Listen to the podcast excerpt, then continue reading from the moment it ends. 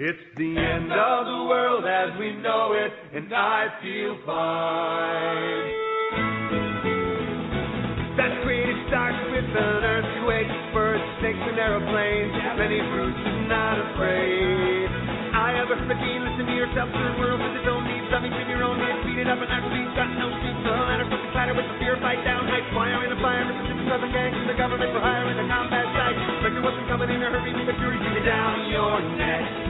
Conviction reporter the jump, pay the problem with that low plane. Fine then. Upfall, overflow, population corner, but it'll lose. Secret devil, secret devil, world in your own. To your heart, tell me that the richer and the reverend was the right. You patriotic, patriotic, plan, fight, right, my feeling, quit inside. It's the end of the world as we know it. It's the end of the world as we know it. It's the end of the world as we know it. And I feel fine. Welcome to the Doom and Bloom Hour with medical preparedness experts Dr. Bones and Nurse Amy. Your source for information on how to succeed if everything else fails.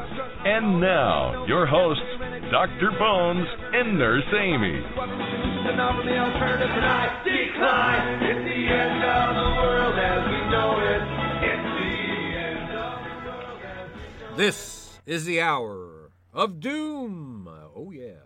Quite possibly, though. Oh, could it, you, yep. we- it- Every day it seems we're a little closer to just that. craziness, Uh-huh. craziness. But you know what? It is also the hour of bloom. You're absolutely right. You gotta look at the bright side of life.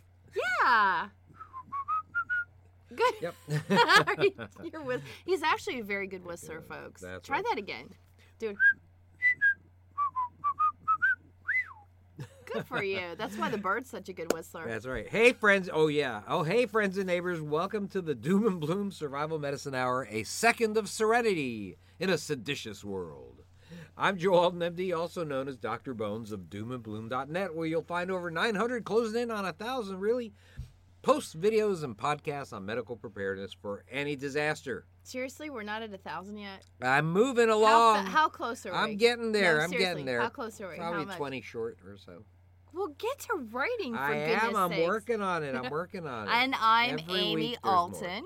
I am a registered nurse practitioner, advanced registered nurse practitioner, and a certified nurse midwife, also known as Nurse Amy. And we are the gang of two. We are the dynamic duo, and we're here to help you keep it together, even if everything else falls apart. Friends and neighbors, have you been injured in an accident with an egregious grasshopper? Well, our attorney says, don't call me, call Dr. Bones and Nurse Amy. And listen to this. Of course, you have to tell me to say this right after I have peanut butter. Oh, yeah, a little peanut butter. but by the way, thanks for my peanut butter and jelly. Sandwich, yeah. It's a PB&J, great dinner. I love it. delicious, And folks, I'll have to tell you, he surprised me and put it on raisin bread. yeah. I don't think I've ever had peanut butter and jelly. exotic. Yep. a little Gourmet, surprised. exotic food. Oh, you know what would make it better though? at if the you- Alton household. If you would have toasted it, Oh, I should have. had a and I didn't. and- warm peanut butter. And I totally Okay. beg your forgiveness. It was. It's a great dinner, though. I'm very happy. I'm not even finished with it yet. Say our disclaimer, All buddy. inform- all information given and opinions voiced on Dr. Bones and Nurse Amy's Survival Medicine Hour are for entertainment purposes only, obviously, oh yeah. and do not represent medical advice for anything other than post-apocalyptic settings. No contract or provider-patient relationship exists or is implied between the host and listeners. Dr. Bones and Nurse Amy strongly urge their audience to seek modern and standard medical care whenever and wherever it is available. Ah, but what happens if a disaster occurs and you end up as the highest medical resource left to your family? What do you do when the ambulance is not just around the corner? Well, you show the world that you're smarter than a box of frogs by learning what to do for injuries and illness and good times or bad. That's what. And while you're at it, get some supplies and a medical kit to go along with that knowledge. And what better place to get it than the, nov- the lovely Nurse Amy's? The uh, novely? The nov- lovely nurse. Just make up new words, The lovely Nurse Amy's, the lovely Nurse Amy's entire line of often imitated, never equaled medical kits at store.doomandbloom.net. They'll help you handle medical issues in tough times And you know what? They're designed by us, a real doctor and an advanced registered nurse practitioner. Compare them for contents, quality, and cost with anybody else's stuff, or just talk to anyone who's ever bought one, and you'll agree our kits are the ones that you should have in your medical storage. Hey, what's the gist, survivalists? We learn as much from you as you do from us, so why not connect with us? It is so easy, and here's the lovely nurse Amy to tell you how. Absolutely. Please email us anytime at drbones, B O N E S, podcast, P O D C A S T, at AOL.com. You can find us on Facebook at our group Survival Medicine, Dr. Bones, and Nurse Amy. We also have a couple of pages on Facebook Doom and Bloom and Doctor spelled out this time, Dr. Bones and Nurse Amy Show. We have Twitter at Prepper Show, and don't forget our YouTube channel at Dr. That's just Dr. Bones Nurse Amy. All one word for some reason.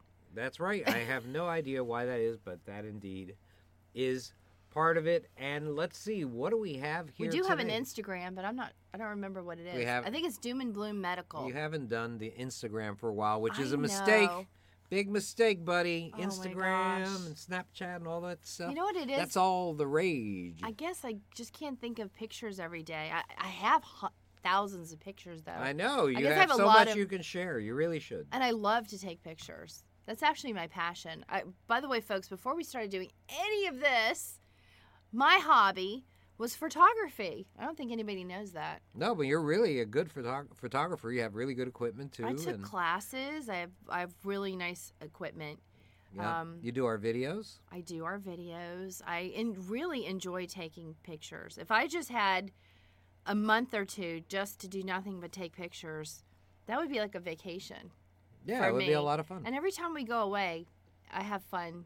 Taking pictures of yeah, yeah. We have lots of beautiful pictures. My of favorite is macros, those real close, close up. ups. Yeah, And I, you know, it's funny. They're called macros. They should be called micros. yeah. I know. Doesn't do they that call make it any macros? sense? Isn't that something? Crazy, baby. My macro lenses. I, I can get. I have seen pollen on bees.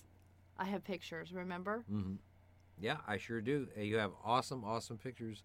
So And get some real close-ups there. Prize winners, as They're a matter fun. of fact. Anyway, Well, one of the challenges facing the caregiver in austere settings is how to prevent infection in open wounds. That's a big deal. oh yeah, And after a disaster, people may be forced to perform activities of daily survival to which they're not accustomed. And guess what that causes? It causes injuries. yes, And of course, where there are injuries, there can be infections, and there's certainly going to be more likely in survival situations where hygiene and sanitation are, well, sort of gone the way of the dinosaur. yeah. Now, without advanced So, medical, like, I'm just gonna say something about sanitation. Can you imagine how dirty people will be just after a, a handful of days without a shower?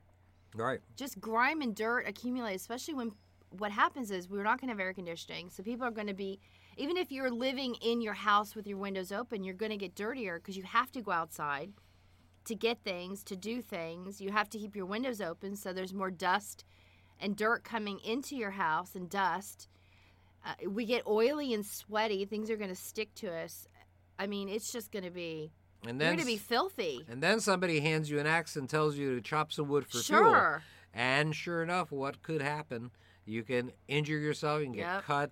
That cut can become infected, and once that cut becomes infected, well, without advanced medical care, a bad outcome could easily be the end result. So that is something that Absolutely. So, a challenge. But but not only that, but we're going to have to think about how to bathe ourselves. I'm going to take a little tangent here off to you were talking about sanitation and hygiene. How are we going to bathe without the water working?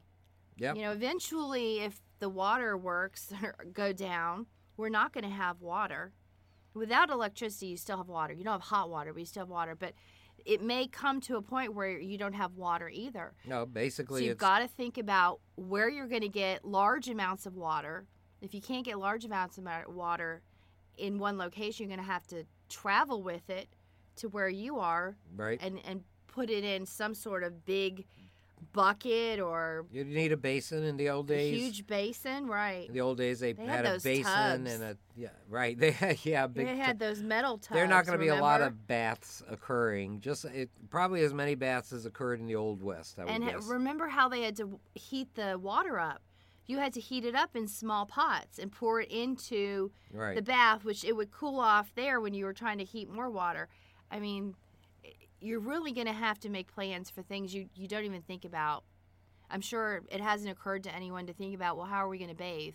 So add that to your list, folks. Right. Besides the medical supplies, how Yeah. are you going to stay clean? Well, put you know, put some soap in your medical storage. Uh, It is a medical supply. I Anything put it that in our keeps you- bags. The anything two that big bags, right, anything three that bags. anything that keeps keeps you cleaner is going to keep you healthier.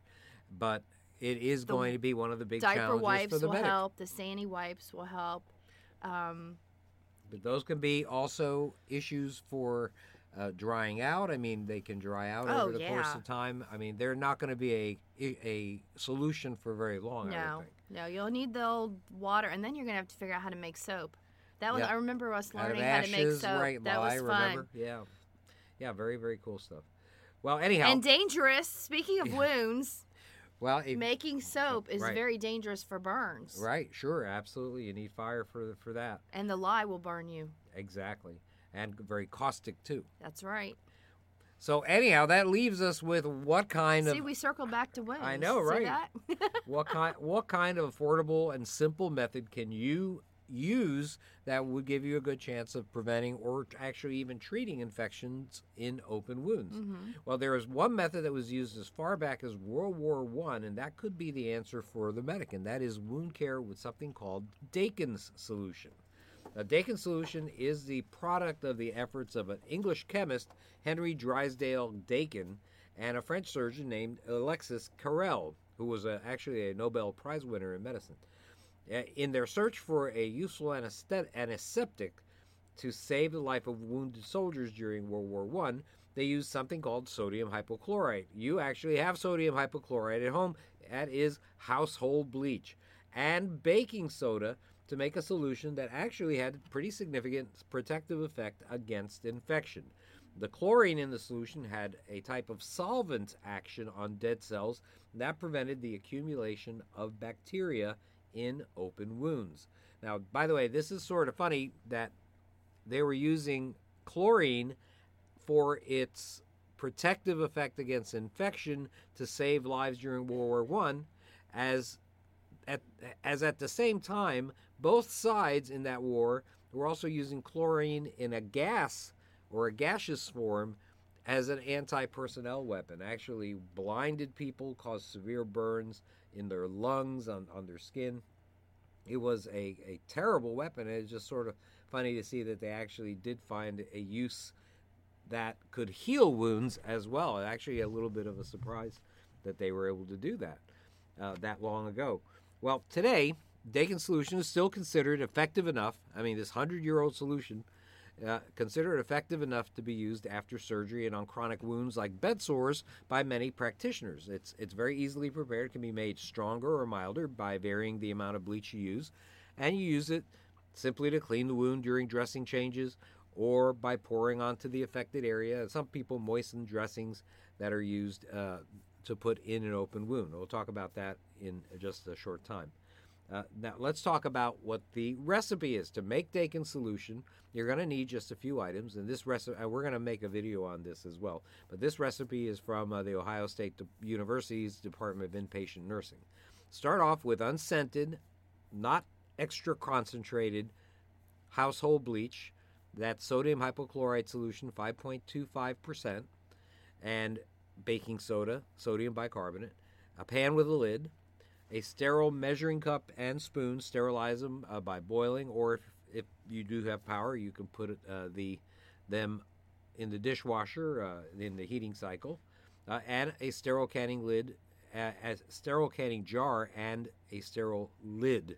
So this is something you can also use in the dishwasher, or you can also boil. Of course, then wash your hands as you would before any medical procedure, and then put four cups of water, 32 ounces of water, into the pan and cover it with the lid. Then boil it for 15 minutes with the lid on remove it from the heat source, and then use the sterile spoon to add a half a teaspoon of baking soda to the water. Then you'll add bleach in the amount needed, and that's going to depend a little bit on the strength you want. A full strength Dakin solution is 0.5% sodium hypochlorite.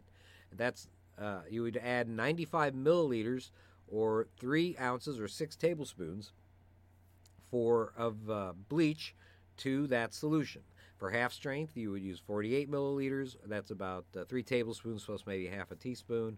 Quarter strength would be uh, one tablespoon plus uh, maybe two teaspoons, maybe one one and a half, one one and two thirds uh, tablespoons, uh, and one eighth strength would be just two and a half teaspoons. So that's how much you would use to make one eighth, one quarter, one half strength, and full strength Dakin solution. Now, if you don't, if you didn't remember this, three teaspoons equals one tablespoon equals 14.7 milliliters.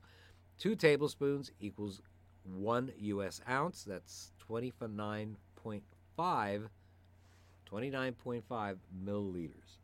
Now, once can uh, oh by the way, once you do that, what are you going to do with it? Right, you let you let it simmer there, and then um, pour it into a sterile canning jar and close it with a sterile lid. And then the most important thing is that it does not like light and heat. And so store it in a dry, uh, dry, dark, cool place. Um, you might consider even wrapping it with some aluminum foil. That's something that you can do as well uh, and that would certainly keep it dark. And you can actually have that around for about 30 days before you need to discard it, before it loses its potency and you need to discard it. For survival purposes, though, I would make it as I need it for wounds uh, that occur, and or maybe just have a, a jar or two available at, at any one time. Because remember, once you open it, you got to discard the remainder after a day or so, uh, and it only lasts about a month, even if you don't open it. So the important. Oh, by the way, I will say that there is a company called Century Pharmaceutical, uh, and they have what they call a buffered version of Dakin solution that's thought to last about a year. So you can look that up. Century Pharmaceutical Dakin solution, D-A-K-I-N. So what you want to do with the solution is you want to pour it into the wound once daily for mildly infected wounds, and twice daily for heavily infected wounds with a lot of drainage of pus, things like that, uh, redness. Uh, alternatively, you can most moisten but not soak dressings used inside the wound. Um, and that, and when I say used inside the wound, I mean dressings that do not touch the top of the skin, dressings that go inside into the the hole made by the open wound and I would use a very if you're going to use that method, I would use a milder strength, not full strength, and observe progress. I prefer you I would prefer using it as a cleanser, honestly, as opposed to a regular component of a wet wet dressing, because some studies show that use in this matter uh, manner can be injurious to developing cells. Now, having said that, if you're dealing with a very severe infection, as opposed to just trying to prevent one from happening, it may be reasonable to incorporate Dakin's solution into the dressing uh, because of just the severity of the infection. Dakin solution can also be used, believe it or not, as a mouthwash for infections inside the oral cavity, but you must never, ever, ever swallow it. That's bleach. You're not don't want to swallow bleach. Swish it for about a minute before spinning it out, uh, and use it no more than twice a week. Uh, full strength may irritate the skin, so consider uh, protecting skin edges with maybe with a little petroleum jelly or other protectant or moisture barrier. Look for evidence of skin rashes, burning, itching, hives, or blisters. Some people actually are allergic to chlorine. So if you're allergic to chlorine, do not use this. Uh, if uh, you see an irritation occurs in someone not allergic to chlorine, then you might consider dropping down to a milder strength or just discontinue it and try some other method. And should be noted that and the reason why I say that is should be noted that not all practitioners agree about the benefits of Dakin solution. Some people believe that it's not much better than anything else and prefer uh, things like sterile normal saline, sterilized tap water. I think that those are certainly reasonable options if you don't have somebody that looks like they are going to get an infection or you're in a situation where an infection is not likely to occur well, then I would prefer that actually that you use that. But if there's an infection going on or really high chance of uh, infection occurring, then consider the Dakin solution. Remember that antibiotics also play an important role in treating infected wounds. We talk about those a lot, and of course, a good supply is important for any medic in a remote setting. You can certainly check out our website at doomandbloom.net if you want to find out more about antibiotics. We have many articles on it. Just use the search engine. However, I have to say that Dakin's is well tolerated by patients. I looked at WebMD and found 17 different reviews on Dakin solution, and pretty much all of them were five star. And so they believe that, uh, I mean, these folks at least believe that Dakin solution treated them well and helped them heal from their open wound. And remember, this is a simple product to make. It's affordable. The ingredients are affordable. It's just another tool in the medical woodshed for scenarios where modern medical help is just plain old not on the way. Hey, use all the tools in the woodshed. Well, speaking of using all the tools in the woodshed, of course, we want to talk about natural products that do have medicinal benefits, and one of them is garlic.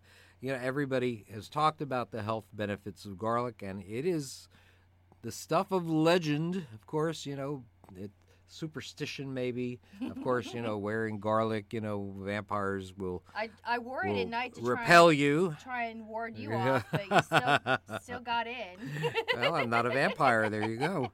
But it can oh, help. that's true. It, it certainly can help ward off a number of medical issues. Absolutely. And so here's nurse amy to tell you a little bit about garlic and maybe a little bit about how to grow garlic. All right. Well uh, some of this information is from one of our favorite places to go visit, Mother Earth News Fair. They actually have a, a little magazine called Guide to Healing Herbs. And this one, let's see if it has a date on it. Um, wow, a couple years ago. March of 2014. But you know what, folks? Garlic is garlic, and sure hasn't changed probably in hundreds, probably thousands of years. The article is called Garlic Goodness and it's written by Roger Doiron. And he says, The health benefits of garlic have long been the stuff of legends and superstition. While garlic probably won't save you from vampires like Dr. Bones and I were just talking about, it might, however, ward off a number of everyday evils from the common cold to and I think he might be going a little far here, but hey, you never know what helps. Possibly preventing cancer. And goodness knows we would all love to prevent that terrible thing from happening. And certainly, if you've had it happen, you wouldn't want any other kind of cancer. So maybe you need to add some garlic to your diet. The first mention of garlic's healing qualities date back to 2500 BC when it was fed to slaves building the Egyptian pyramids. It was used to increase their stamina and also, funny, to prevent disease. They even knew it back then. It's amazing. Over the past 20 years, a number of studies have shown that garlic may indeed reduce the risk of developing several types of cancer, especially the ones of the digestive tract. For example, Findings from the Iowa Women's Study found that women who consumed the highest amounts of garlic had a 50% lower chance of colon cancer compared with women who had the lowest level of garlic consumption. Garlic's magic medicinal ingredient is thought to be allicin. It's a chemical that gives the plant its pungent smell, and I don't think you can forget garlic smell once you've smelled it. And it also is the powerful antibacterial and antiviral. What's great about garlic is that it may be the most flavorful medicine you'll ever take. A staple of Mediterranean and Asian cuisines, garlic also goes well with seafood, pasta, most vegetables, and legumes such as beans, lentils, and chickpeas. But just as garlic can overpower bacteria, it can also overpower a dish and also overpower you if you're too close to someone who's just eaten it. One of the keys to satisfying garlic cookery is staying within your aromatic comfort zone. A time tested trick for toning down garlic smell in dish and on your breath afterwards is to combine it with copious amounts of fresh raw herbs such as parsley, basil, and others whose chloroform, excuse me, chloroform, chlorophyll has a deodorizing effect. Fresh garlic is known for its antioxidant protection and of course, we just talked about it's antibacterial, anti-carcinogenic, but also anticoagulant, antifungal, and as we spoke before, antiviral properties, just to name a few. Its flavor stimulates the immune system, which is how they think it works. Garlic also lowers fever by promoting sweating and helps to eliminate toxins from the body. Garlic is also used to elevate good cholesterol, which we all want, the HDL, and to lower bad cholesterol, which is called the LDL. And it also helps lower blood pressure. It's helpful for heart disease and, as we talked about, in preventing cancer and also treating flu and colds, sore throats. You'd use it as a, a garlic wash or even uh, taking maybe a table, excuse me, a teaspoon of crushed garlic with some honey. You use one clove and taking that. Uh, that would be good for the sore throat. And also, you can make a, a garlic tea to gargle and also drink. It's good for earaches, intestinal bugs, viral infections, and more. It rates best medicinally because it contains the highest content of its active ingredients. So you want to make sure that you get fresh raw garlic, not dried, not something that's in the store that's in the jar. They have crushed garlic in the in the store. So you really want to have something that's just a clove. Once garlics cook, unfortunately its chemistry changes and it offers other benefits that differ from the fresh. Garlic is safe for most people, but consult your healthcare provider before using it if you take blood thinning medicine or you have a sensitive stomach or if you have an allergy. And I know you folks are out there saying, What do you mean an allergy to garlic? Believe it or not, there are food sensitivities. And unfortunately, I have this, and I love garlic, by the way. Food sensitivities to garlic. Who knew? I had no idea that actually was a thing. But let's talk about growing garlic because, unlike me down in South Florida, you folks can probably grow gar- uh, garlic in most other areas of the country if you just do it at the right time.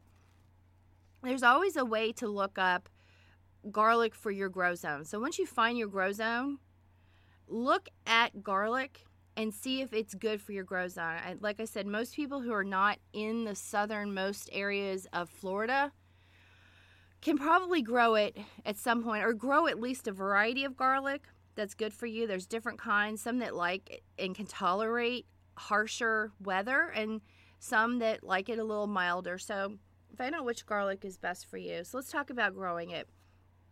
Plant garlic six to eight weeks before the ground freezes. Garlic likes full sun and loamy, well drained soil. Buy the bulbs from a grower seed supplier, or at a farmer's market. Bulbs should be firm with no dark spots or mold. Just before planting, carefully separate the bulbs into cloves by severing the bulb wrapping just above the cloves around the stem. Peel the wrapper away, then separate the cloves, being careful not to damage the root plate at the base. Wherever the root plate is broken or damaged, roots cannot form. Plant individual cloves one and a half to two inches deep and six to eight inches apart with the pointed end up and the root end down. Mulch immediately to prevent soil erosion and also to reduce weeds. Garlic takes about nine months, pretty long growing season, which is probably why there's just no way it's going to grow here because at some point it's 90 plus degrees for months during that time period. So it takes about nine months to mature and should be kept well weeded and watered. They take a lot of water. However, don't overwater or fertilize during the last month in the ground, especially if that last month is June, July, or August, which of course depends on your climate. When garlic leaves begin to turn yellow and wither, keep an eye out. It's time to harvest when about half of them are still green and standing upright. So now you know how to plant garlic, you know some of the health benefits, and as long as you don't have a food sensitivity and you're not taking blood thinning medicine, it should be a wonderful thing to add to your diet and also to use while you are sick. So I hope you guys don't get sick, but if you do, keep this in mind. Hey, we talk about shock on this show. We've talked about it a few times, actually, in the, just in the last few weeks.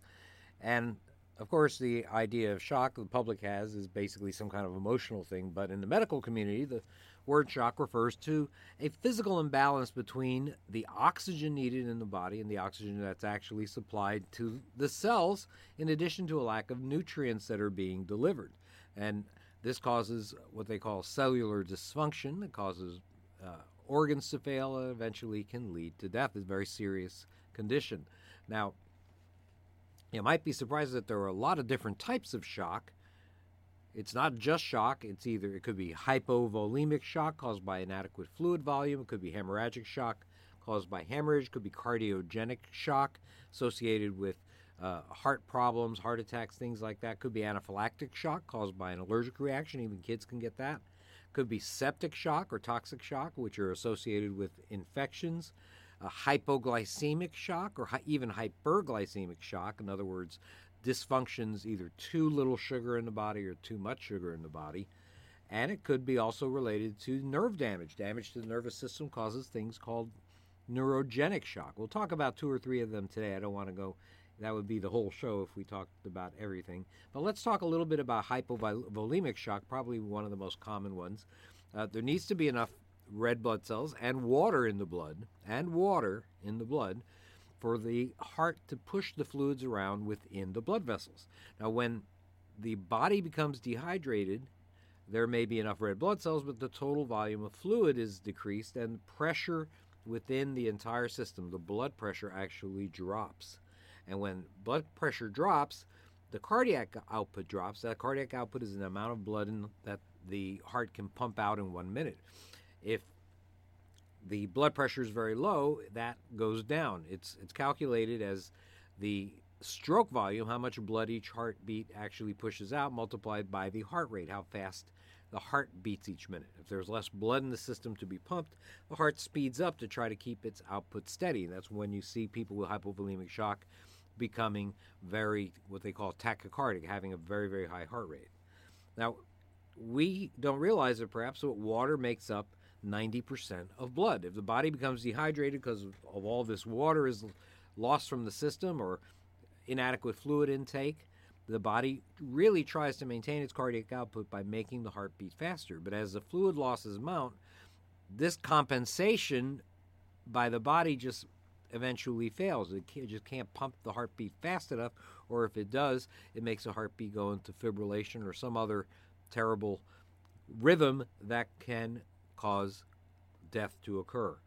So, hypovolemic, hypo means low in uh, Latin, and volemic means volume. So, low volume shock is uh, due to water loss is oftentimes the endpoint of many illnesses. As a matter of fact, that's how some people wind up dying as a result of having, let's say, extraordinary measures no longer being used on them. So people that are in comas, for example, you can allow them to go into hypovolemic shock simply by not giving them intravenous fluids.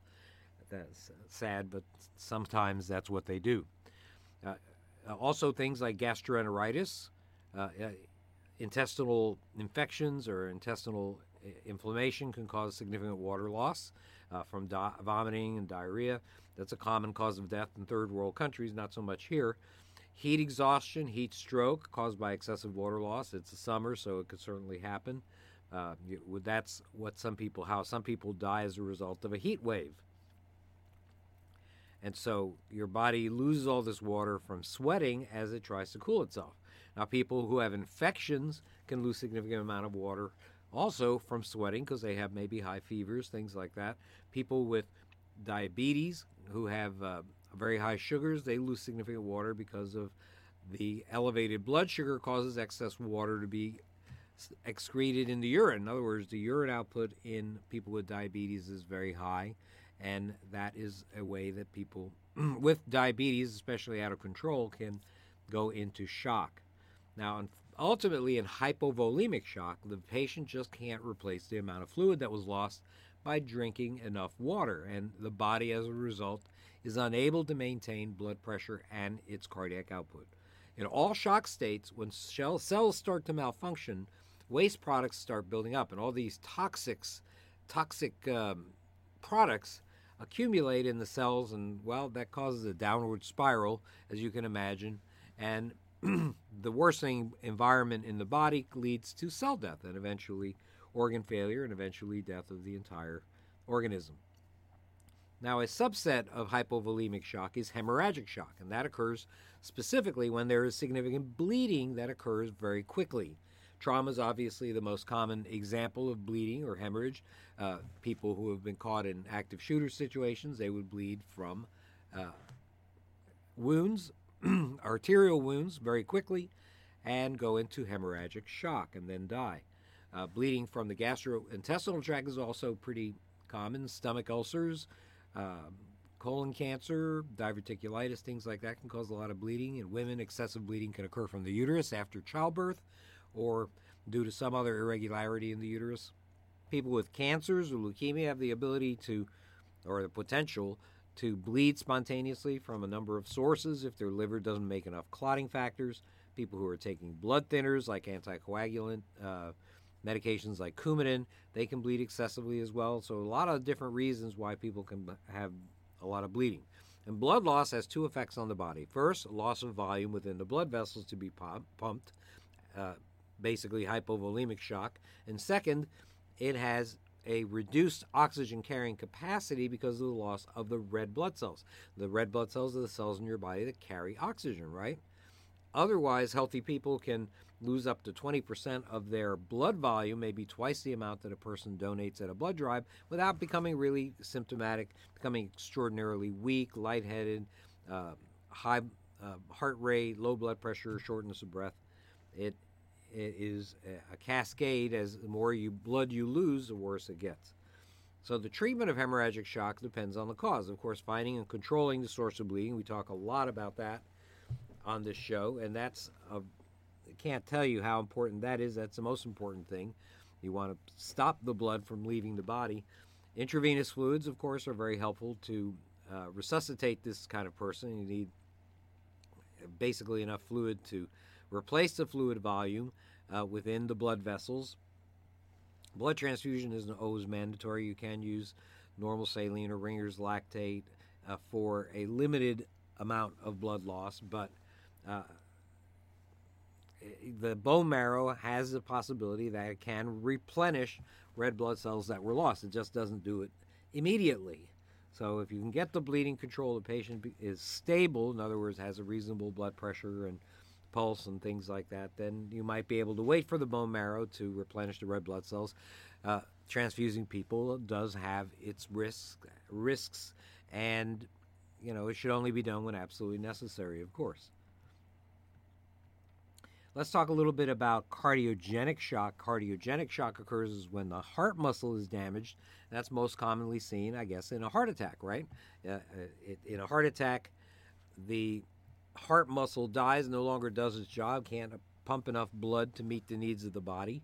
Uh, your heart is divided into four chambers, and each one of them needs living muscle, right, to perform its function. And when that heart tissue dies, the circulation of blood and therefore oxygen in the body is compromised, and there, there you have cardiogenic shock. When the heart loses its ability to pump blood to the rest of the body, the blood pressure is going to drop. Uh, there may be enough red blood cells and oxygen, they just can't get to the cells that need them.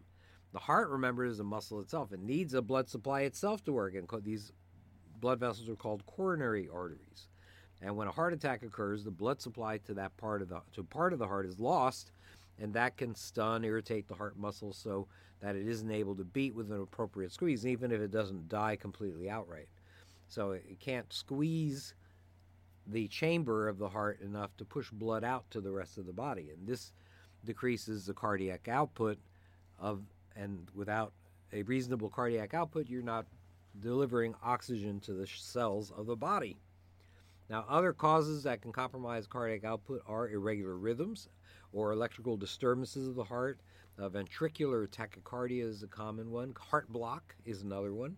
And then there's cardiac tamponade, and that's where uh, this you'll see in trauma where a, a, a, chest wound causes blood to fill up inside the heart lining. The, the heart is encased in a lining called the pericardium. And if there's blood between the pericardium, the lining, and the heart itself, well, that causes pressure on the heart that prevents the um, ventricles and the atrium, the the uh, chambers of the heart, from expanding fully.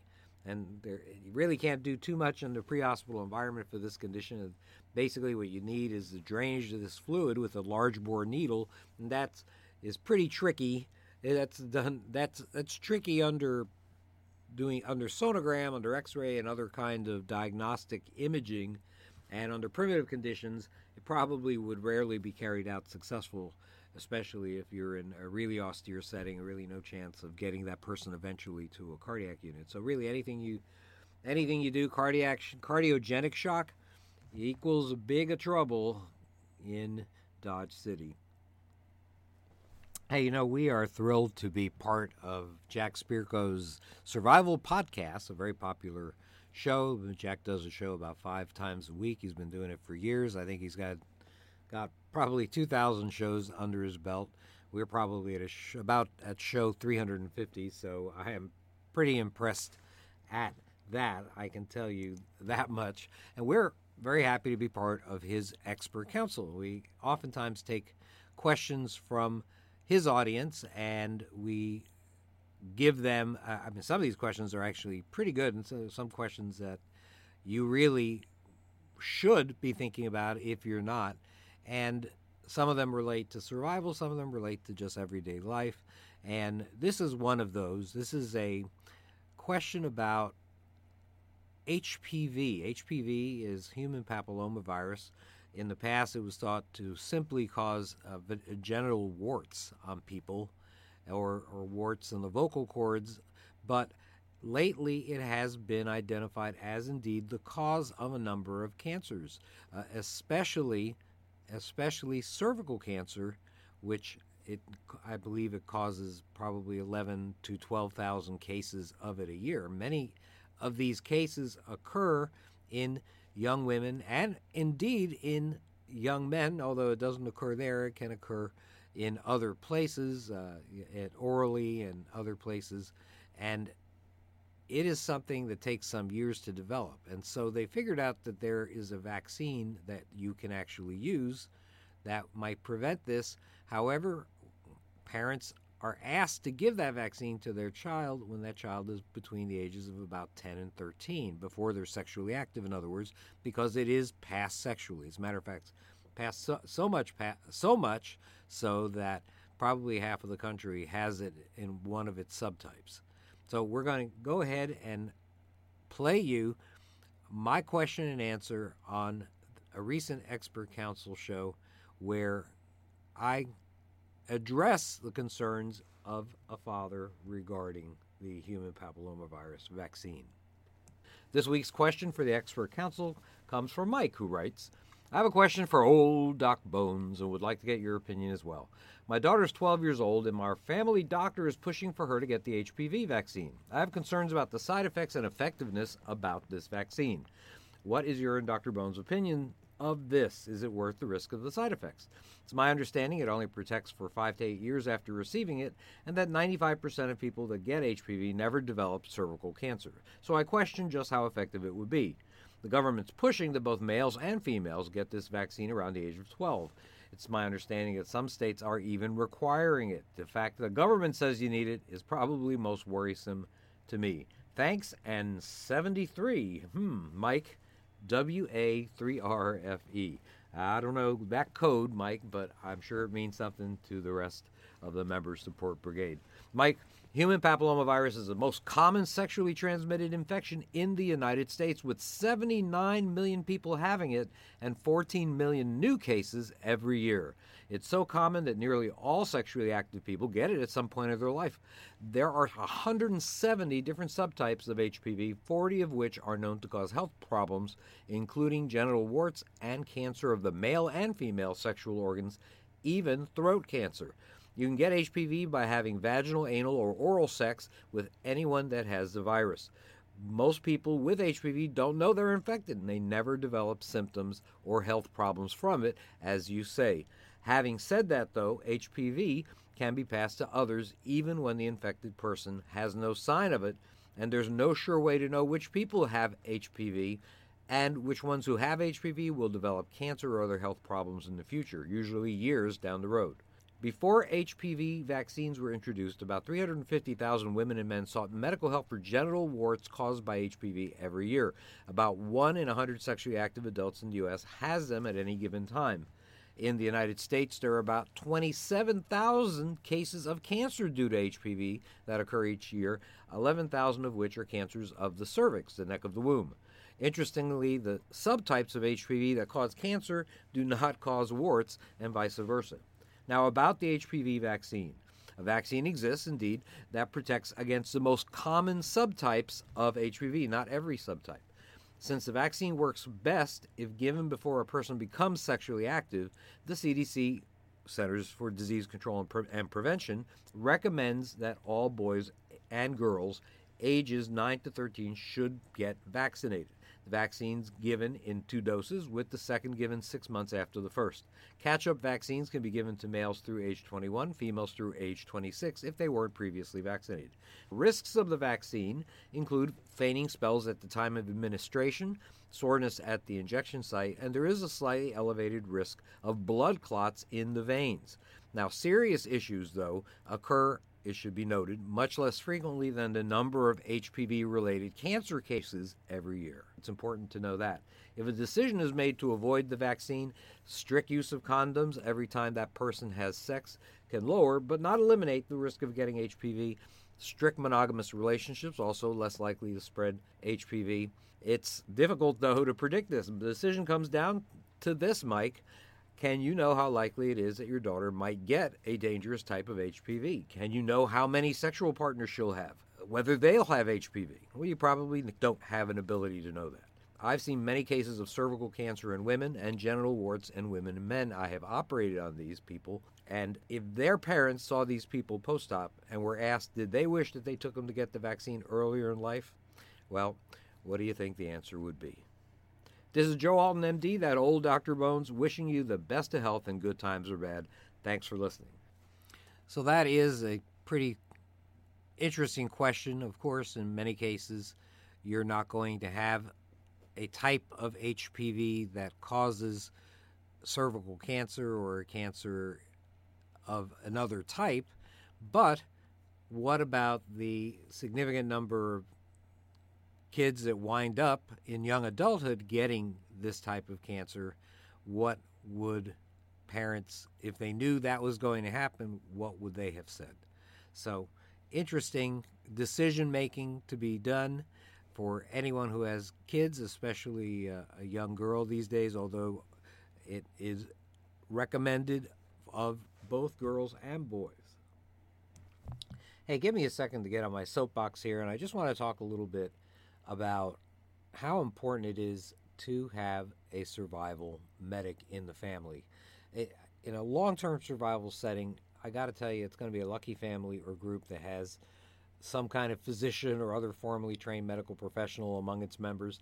And when there's no doctor, somebody in your group has to be assigned the responsibilities of being the group medic. And that person's going to make the difference between success and failure, life and death, even for a community that's lost access to modern medicine. I mean, this person, the survival medic, knows they've been handed a major challenge. There are going to be some tough decisions ahead, and those who step up and take responsibility for the medical well being of their loved ones, boy, these people are special individuals. They've got a special mission. If you're one of those individuals, please, please accept my sincere thanks. You are completing my mission and that is to put a medically prepared person in every family. Now, if you're the person that's been chosen to pick up the flag, don't forget your assignments. Gain some knowledge and training. Some of it's book training, and some of it's going to be hands on training. The more you learn, the more comfortable you're going to be in your role as medic. Now, these courses could be available through your municipality, better check through City Hall, or even through folks like us who are willing to travel the country to teach medical procedures. We do it all the time. We'll be doing it all this year. You might begin also by studying basic first aid and getting a good book on maybe family medicine for your library. You should have a survival library that tells you not only strategies for making a fire and for building a shelter, but also for keeping yourself and your family healthy. You got to learn as much anatomy and physiology as possible. Remember, Anatomy is the blueprint of the body, physiology is the operating manual. If you got a working if you have a working knowledge of these two subjects, you're just going to be in a better position to understand disease and injury, and that is so essential for you to become a successful medic. Now, at the same time, research some alternative disciplines like herbalism. I, if you believe some event's going to occur that's going to take you off the grid long term, well, just take it from me. The commercial stuff's going to run out at some point. And when the drugs run out, you're going to need a base of knowledge about plants in the area that might have medicinal benefits. Many times, a successful medic is going to cultivate their own herbs. I have a nice herb garden. We have a beautiful herb garden in our uh, yard right here. Specifically, we have it for the purpose of having them available for emergencies. And so we actually won't run out of things that we need for particular purposes. Some things we can grow, some things we can't, depends on your grow zone. So, what are some of the characteristics of the effective medic? The most important one is to just have common sense. If you've got, got a common sense person with good medical supplies, a few medical books, and willingness to learn, they can be successful in keeping their family healthy in disasters for years. And besides a sensible, practical nature, you have to have a calm manner. Sick or injured people take comfort from a level headed caregiver. And so that's very, very important. You really have to be sure that you keep people calm, that what they tell you is going to stay between you and them. You remember that confidentiality is a very important asset for the medic. Uh, sometimes information that you get from your patients are going to include things that people don't want to be made public. Don't disclose anything that makes you seem trust untrustworthy. If you don't have the trust of the community you serve, you're just not going to be effective as a medic. There's one last essential characteristic of the successful medic, and that's self-preservation. This can, can sound a little strange, I guess, but remember, you're an indispensable resource to your entire group. If you place yourself in harm's way all the time, you're eventually going to find yourself as a patient more often than you or anyone else in your group would like. Always determine if you can care for a victim without placing yourself in undue danger. Abolish all threats beforehand if you can. Somebody heard a gunshot and, and somebody's laying there with a gunshot wound, stands to reason there's a guy with a gun out there. Don't become the next casualty, whatever you do. That's all we have for this week. I thank you so much for listening to the Survival Medicine Hour with Joe Alton, MD, and Amy Alton, ARNP, Dr. Bones and Nurse Amy. Thanks for listening. We'll be back next time.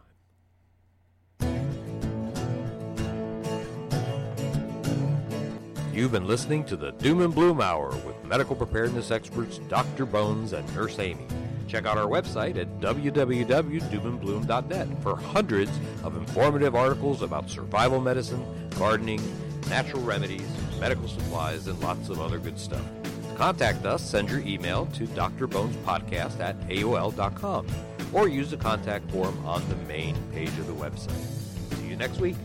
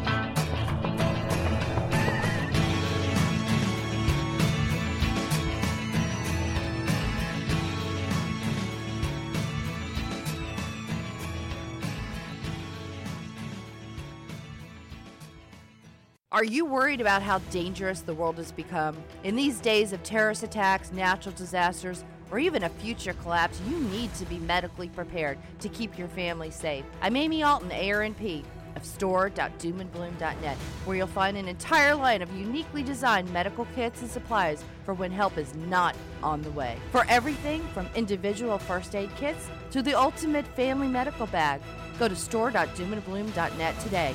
You'll be glad you did.